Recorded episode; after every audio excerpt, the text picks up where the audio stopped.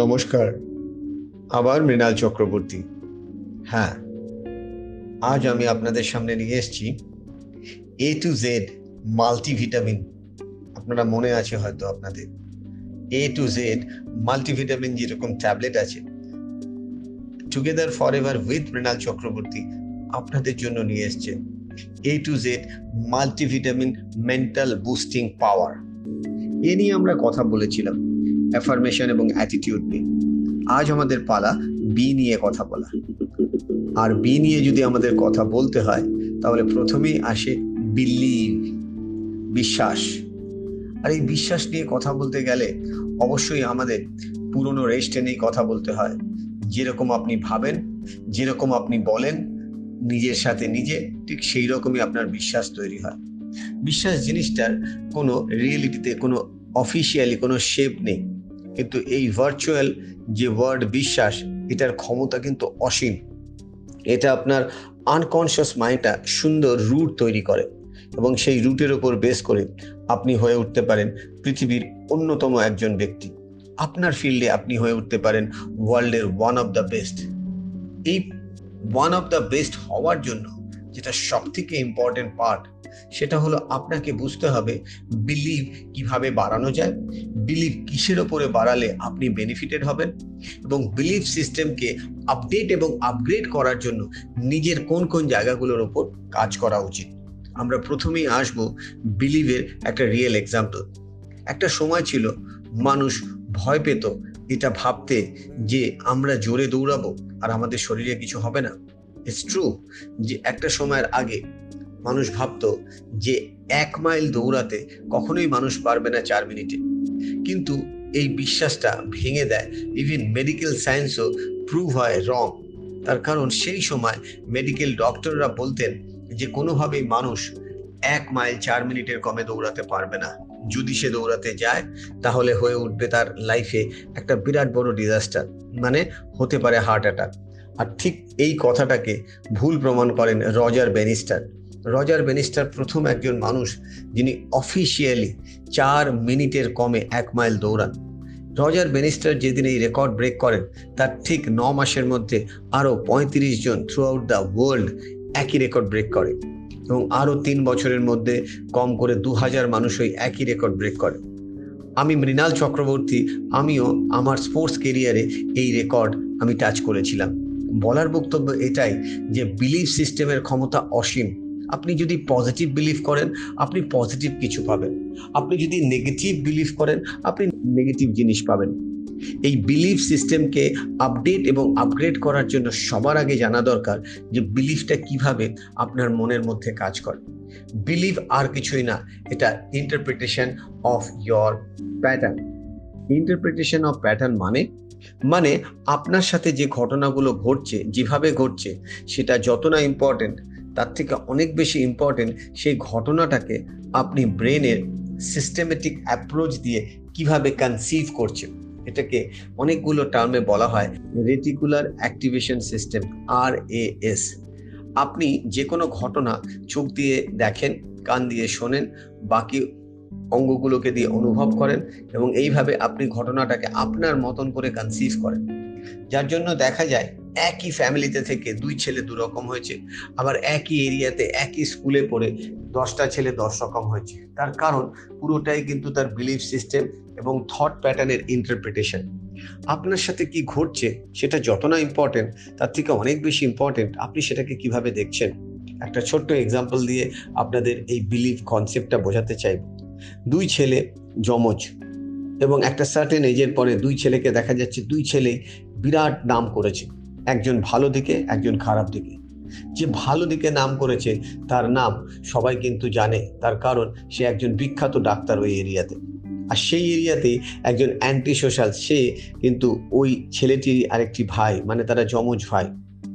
দুই ভাইয়ের কাছে মিডিয়া লোকেরা যায় ইন্টারভিউ নিতে, যে আপনি হয়ে উঠেছেন একজন বিখ্যাত মানুষ, ডাক্তারবাবুকে বলা হয়। ডাক্তারবাবু বলেন যে আপনারা বলছেন বাট আমি মনে করি না। মানে তিনি খুবই ভালো মানুষ ছিলেন। তখন মিডিয়ার মানুষেরা তাকে প্রশ্ন করে আপনার এই সাকসেসের পিছনের আসল কারণ কি? ডাক্তারবাবু অনেকক্ষণ চুপ করে থেকে বলেন, এর আসল কারণ আমার বাবা।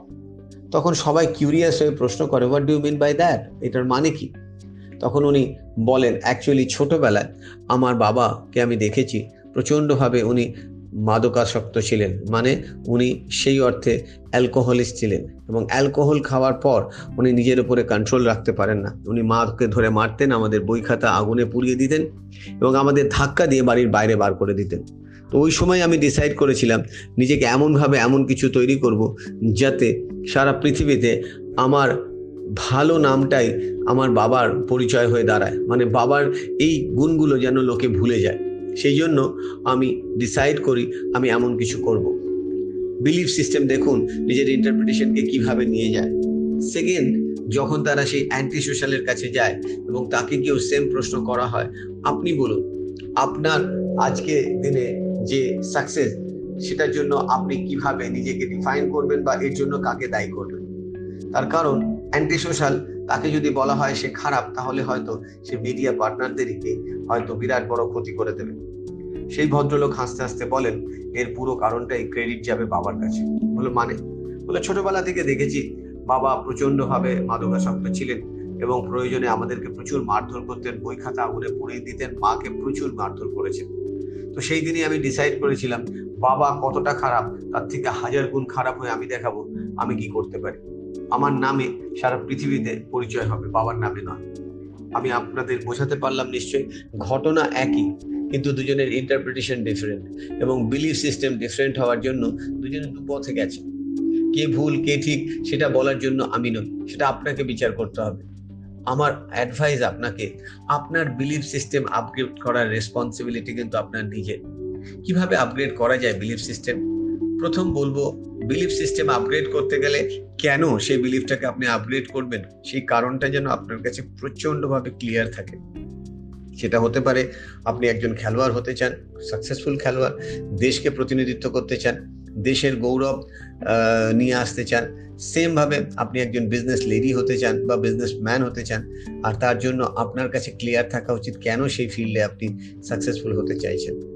যখনই আপনার কাছে ক্লিয়ার থাকবে আপনি কেন সাকসেসফুল হতে চাইছেন, তখন এইটটি পার্সেন্ট ক্ষেত্রে আপনার কাছে ক্লিয়ার হয়ে যাবে সাকসেসফুল হওয়ার আসল কারণ কিছুই না, সেটা হলো আপনার upgradation of your believe system নিজের বিলিভ সিস্টেমকে আপগ্রেড করাটা নিজের রেসপন্সিবিলিটির মধ্যে পড়ে। আর আপনি যদি সেই রেসপন্সিবিলিটি নিয়ে প্রত্যেক দিন নিজের বিলিভ সিস্টেমের উপর কাজ করেন, তাহলে অটোমেটিক্যালি একদিন আপনি সফল হন। অলওয়েজ রিমেম্বার আপনার বিলিফ সিস্টেম যেন এতটাই স্ট্রং হয়, যেখানে একটাই ফর্মুলা যেন আপনার ব্রেনে সবসময় থাকে, সেটাকে বলা হচ্ছে এস ডাব্লিউ ফাইভ আপনি যে ফিল্ডেই থাকুন, আপনি পড়াশোনার ফিল্ডে থাকুন, আপনি চাকরির ফিল্ডে থাকুন, আপনি কোনো ব্যবসার ফিল্ডে থাকুন বা আপনি কোনো নেটওয়ার্ক মার্কেটিং টিমের কোনো বড় মেম্বার হয়ে থাকুন। আপনাকে সবসময় মনে রাখতে হবে believe is all about S W five মানে সাত, পাঁচখানা S W first S W some will মানে কেউ আপনার সাথে আসবে। Second is W some won't কেউ আপনার সাথে আসবে না। থার্ড হচ্ছে সো হোয়াট তাতে কি হয়ে গেছে?